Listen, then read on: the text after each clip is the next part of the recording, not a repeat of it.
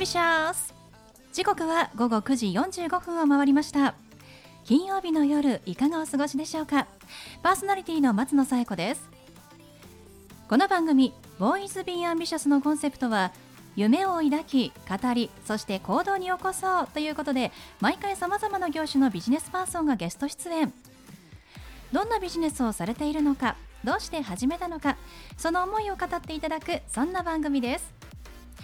さあそして私と一緒に番組をお届けするのは柴田法務会計事務所の柴田純一先生です。先生よろしくお願いします。はいよろしくお願いします。いやコロナ禍になる前はこの番組でもね忘年会とかで柴田先生とよくね、はい、お酒飲んだりもしましたけれども、はい、先生普段からお酒って飲まれますか？いや私はお酒は飲まない、ね、じゃあ飲み会とかの時は飲むけれども普段はあまり飲まないんですね。あれね飲んでるふりしてるだけでね、うん、な 舐めてるだけってこといや飲んでましたよちゃんと。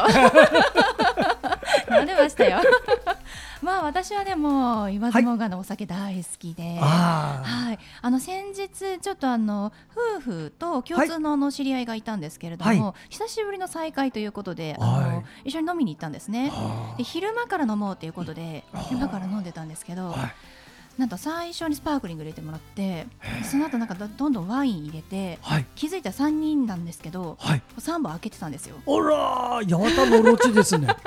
いや私ちょっとワインはねあのあんまり飲みすぎると酔っちゃうからみたいな感じで言ってたくせに、はい、気づいたら3本開いてて1人1本飲んでるみたいな。その他にもビールとかねちょっといろいろ飲んでたんですけど、あらみたいな。でも夜になって20 1時集合の22時30分解散でひたすら飲んでましたね。でも不思議と全然酔わなくて、はい、今日私なんか全然酔ってないかもみたいな、まあ、楽しいねお酒だと。そういうのになるのかもしれないですけどちょっと、ね、お酒合ってるんですね体質にね。びっくりしましたがお酒は大好きなんです。お酒飲めば飲むほど滑舌がすごくなってくる。そうかもしれません。今飲んでないですけどお酒の話で饒舌になってますからね。さあ今日はねあのそんなお酒にね、はい、ちょっとまつわるあの、ね、ゲストさん来てますので皆さん楽しみにしていただきたいと思います、はいそれでは第113回ボーイズビーアンビシャススタートです。この番組は遺言相続専門の行政書士柴田法務会計事務所の提供でお送りします。それでは先生今夜のゲストのご紹介をお願いします。はい今夜のゲストはみんなのバー銀座支配人の山口夢恵さんです。山口さんこんばんは。こんばんは。よろしくお願いいたします。よろしくお願いいたしますさて山口さんはですね実は以前2020年の6月に、はい、はい、一度ねゲストに、えー、ズームでだったんですけれどもねその時はオンラインをつないで、はい、えー、ご出演いただきましたがその時は、えー、っとですね有限会社東音楽器さんということでピアノ教室をね、はい、されているというご紹介をしたんですが、今回はなんか新たなことを始められたということで再びお越しいただきました。はい、お招きありがとうございます。はい、お願いします、はい、あの新しいことというのはどんなことでしょうか？はい、えー、銀座で、えー、ワインバーをオープンいたしました。素晴らしい 銀座でワインバーおめでとうございます。ありがとうございます。えー、そちらのね支配人ということですけれども、はい、どんなバーになっているんですか？はい。えー、私、えー、本業が音楽家でございますので、まあ、幼少の頃から音楽の世界に携わってきたんですがその音楽を生かしたバーにしたいなと思いましてクラシックとワインを融合させたバーに、えー、したいと思いまして始めました、えー、素敵ですね、はい、その今までの音楽の経験も生かして、はいバーをということで、本当にワインとクラシックって素敵な組み合わせですよね。そうですね。ザ大人、そして銀座っていうね、はい、素敵な響きですけれども、そもそも山口さんはどうしてそのバーの支配人を始めようと思われたんですか？はい、えー、普段はですね音楽教室の先生として子どもたちに音楽を教えているんですけれどもその音楽を教えているその まあ、レッスンえー、レッスンでお話を聞いたり生徒さんと携わったりすることがやっぱり人が好き、えー、お話が好きというこの自分の特徴を他でも活かせないかなと思った時に、はい、あのバーのまあ、あのお話が、まあ、たまたまこう渡りに船というか、はい、あの出会うことができまして、はい、それでもうこれはやるしかない。と 自分で勝手に自分の背中を押して、はい、もうやってみようという決心で。はいやることになりました。でね。はい、でも新しい世界に飛び込むって最初は不安もあるかと思うんですが、そうですね。ただこのキャリアが音楽教室で培ったキャリアがありますので、コミュニケーション力には、はい、まあ自分では自信が、はい、持てるところではあるのでそれを、まあ、活かせるお勉強しながらまた活かせたらいいなというワクワクしかない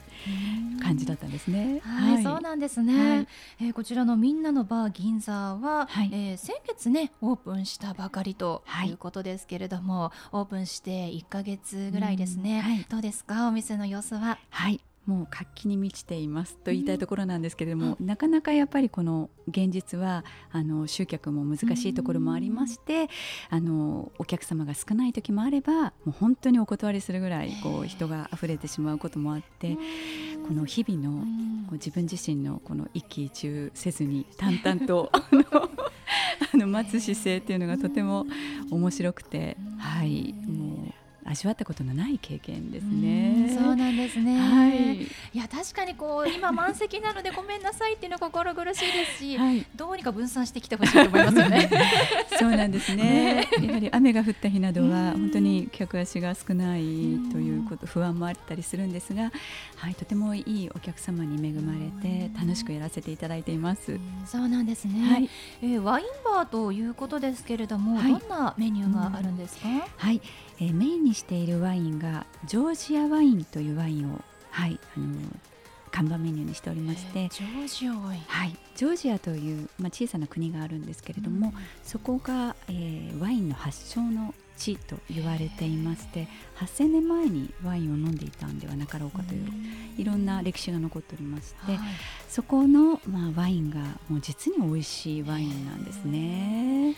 そうなんですね。もう山口さんご自身がそのワインを好きでもジョージアのワインは常に飲まれてたんですか、はい、ご存知だったんですか？えところがこのワインともやっぱり出会いがあったんですね。はい、はいあのお酒が弱い私でも飲めるワインがなかろうかと探していたところ、はい、このジョージアワインに出会ってしまいまして不思議なんですが酔わないワインなんです。すごいもうこの間私もね3本飲んで全然合わなかったですけどねみたいな。ジョージアワインだったかもしれないなジョージアワインだったらもう2本3本。それは置いといてね、はい、そんなワインがあるんですね。そうなんです。不思議な味がするワインで皆さん飲まれると本当に口々に不思議な味がする美味しいワインだねって褒めてくださるんですね。はい、気になる。ぜひあのジョージアワインを飲みにいらしていただけたら嬉しいです。いやそうですね。はい、はい、まあワインがメインということですが、うん。はい、何か他にもお酒っていうのはありますか？はい、あと食べ物だったり、はい、食べ物はまあ乾き物がメインなんですが、一つ、えー、ムツヤカレーという、あの締めのカレーをご用意しておりまして、私の友人がイタリアンシェフをしておりまして、えー、そこの裏メニューとして出していた、えー、カレーがですね、もうとっても甘くて美味しいフルーツメインのワインああのカレーなんですけれども、そのカレーがこう締めに合うんではなかろうかと思って、はい、あのおろしていただくことができましてそうなんですね、はい、そのシェフの名前を取ってムツヤカレーと名付けて、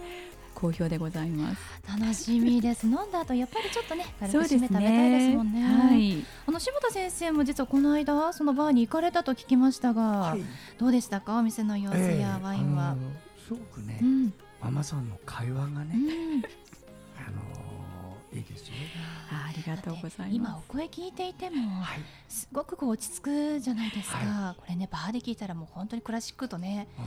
ワインと相まって相乗効果が何倍ですよね。一言で言ったらね、うん、ここはね大人ゆったりバーです。わあ嬉しいありがとうございます。えー、これあの今若い人はね、カチャカチャカチャカチャカチャカチャでもビビあのなんていうかね音楽もジャジャジャジャジャジャっての好きだけど、ゆったりね、ゆったりな大人なバーですね。はい、そうですね。一人でフラッと行ってもいいんですか？はいもちろんです。あの銀座というとどうしても敷居が高いとか料金が高いんではないかとかちょっと怖いとか、いろんなあの見方があるんですけれども、はい、このみんなのバー銀座は女性がお一人でも楽しめるような、はい、そんな気軽なバーになっておりますので、はい、ぜひ皆さんもうお若い方から、はい、ご年配の方まで、はい、楽しく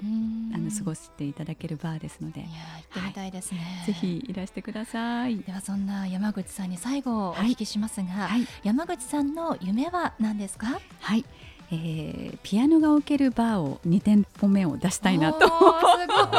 早くも思っております、はい、今のバーはカウンターだけの小さなミニマムなバーなんですけれども、はい、そこに集まったお客様をまた迎える迎えて今度は生演奏ができるようなそんなバーを出せたらゆくゆくいいななんて夢見ております。いや素敵ですね。もうぜひ2店舗目も目指して、はい、まずは今の1店舗目でですね、はい、私もちょっとたまにはねたまにはというか遊びに行かせていただきたいと思いますので、はい、よろしくお願いしております。はいありがとうございます。ありがとうございました。ということで本日のゲストはみんなのバー銀座支配人の山口由美恵さんでした。山口さんありがとうございました。ありがとうございましたありがとうございました。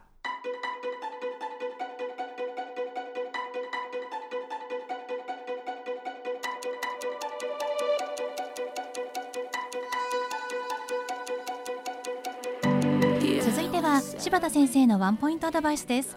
では先生今日はどんなお話をしてくださるんでしょうか？はいこんばんは。遺言相続専門の行政書士の柴田純一です、えー、私の専門は遺言書の原案を作るというご本人と一緒にね作っていくっていうのが本業です。そこで遺言書を作る時にねあの注意しなきゃいけないこと何点かあるんですね。ですからこれなかなかね本に書いてないからここでぜひお耳に入れてください。まず一つはねあなたの作った遺言書誰がその通りしてくれます？その発想を持たないとダメなんですよ。なぜなら遺言ってね書くときは自分が書くんだ。効力発生するときはあなたが死んでるんです。つまりやり直しが効かない。これが一つ。と同時に自分が頼んだ人間がちゃんとやってくれないと意味がないってことなんです。そこで自分が書いた遺言書の通り実行してくれる人間のことを遺言執行者と言います。その遺言執行者を遺言書の本体にきちっと書いておいてください。と同時にその人に払う費用も書いておいてくださいね。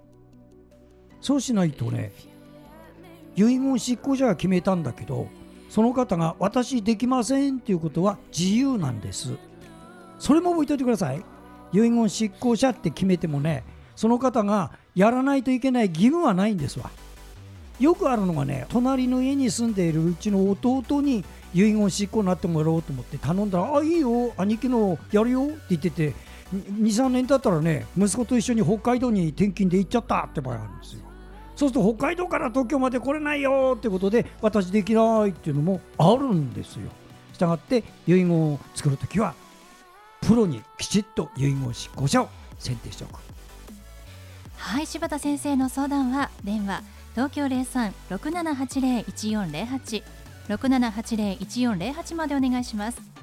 以上柴田先生のワンポイントアドバイスでした。先生ありがとうございました。ありがとうございました。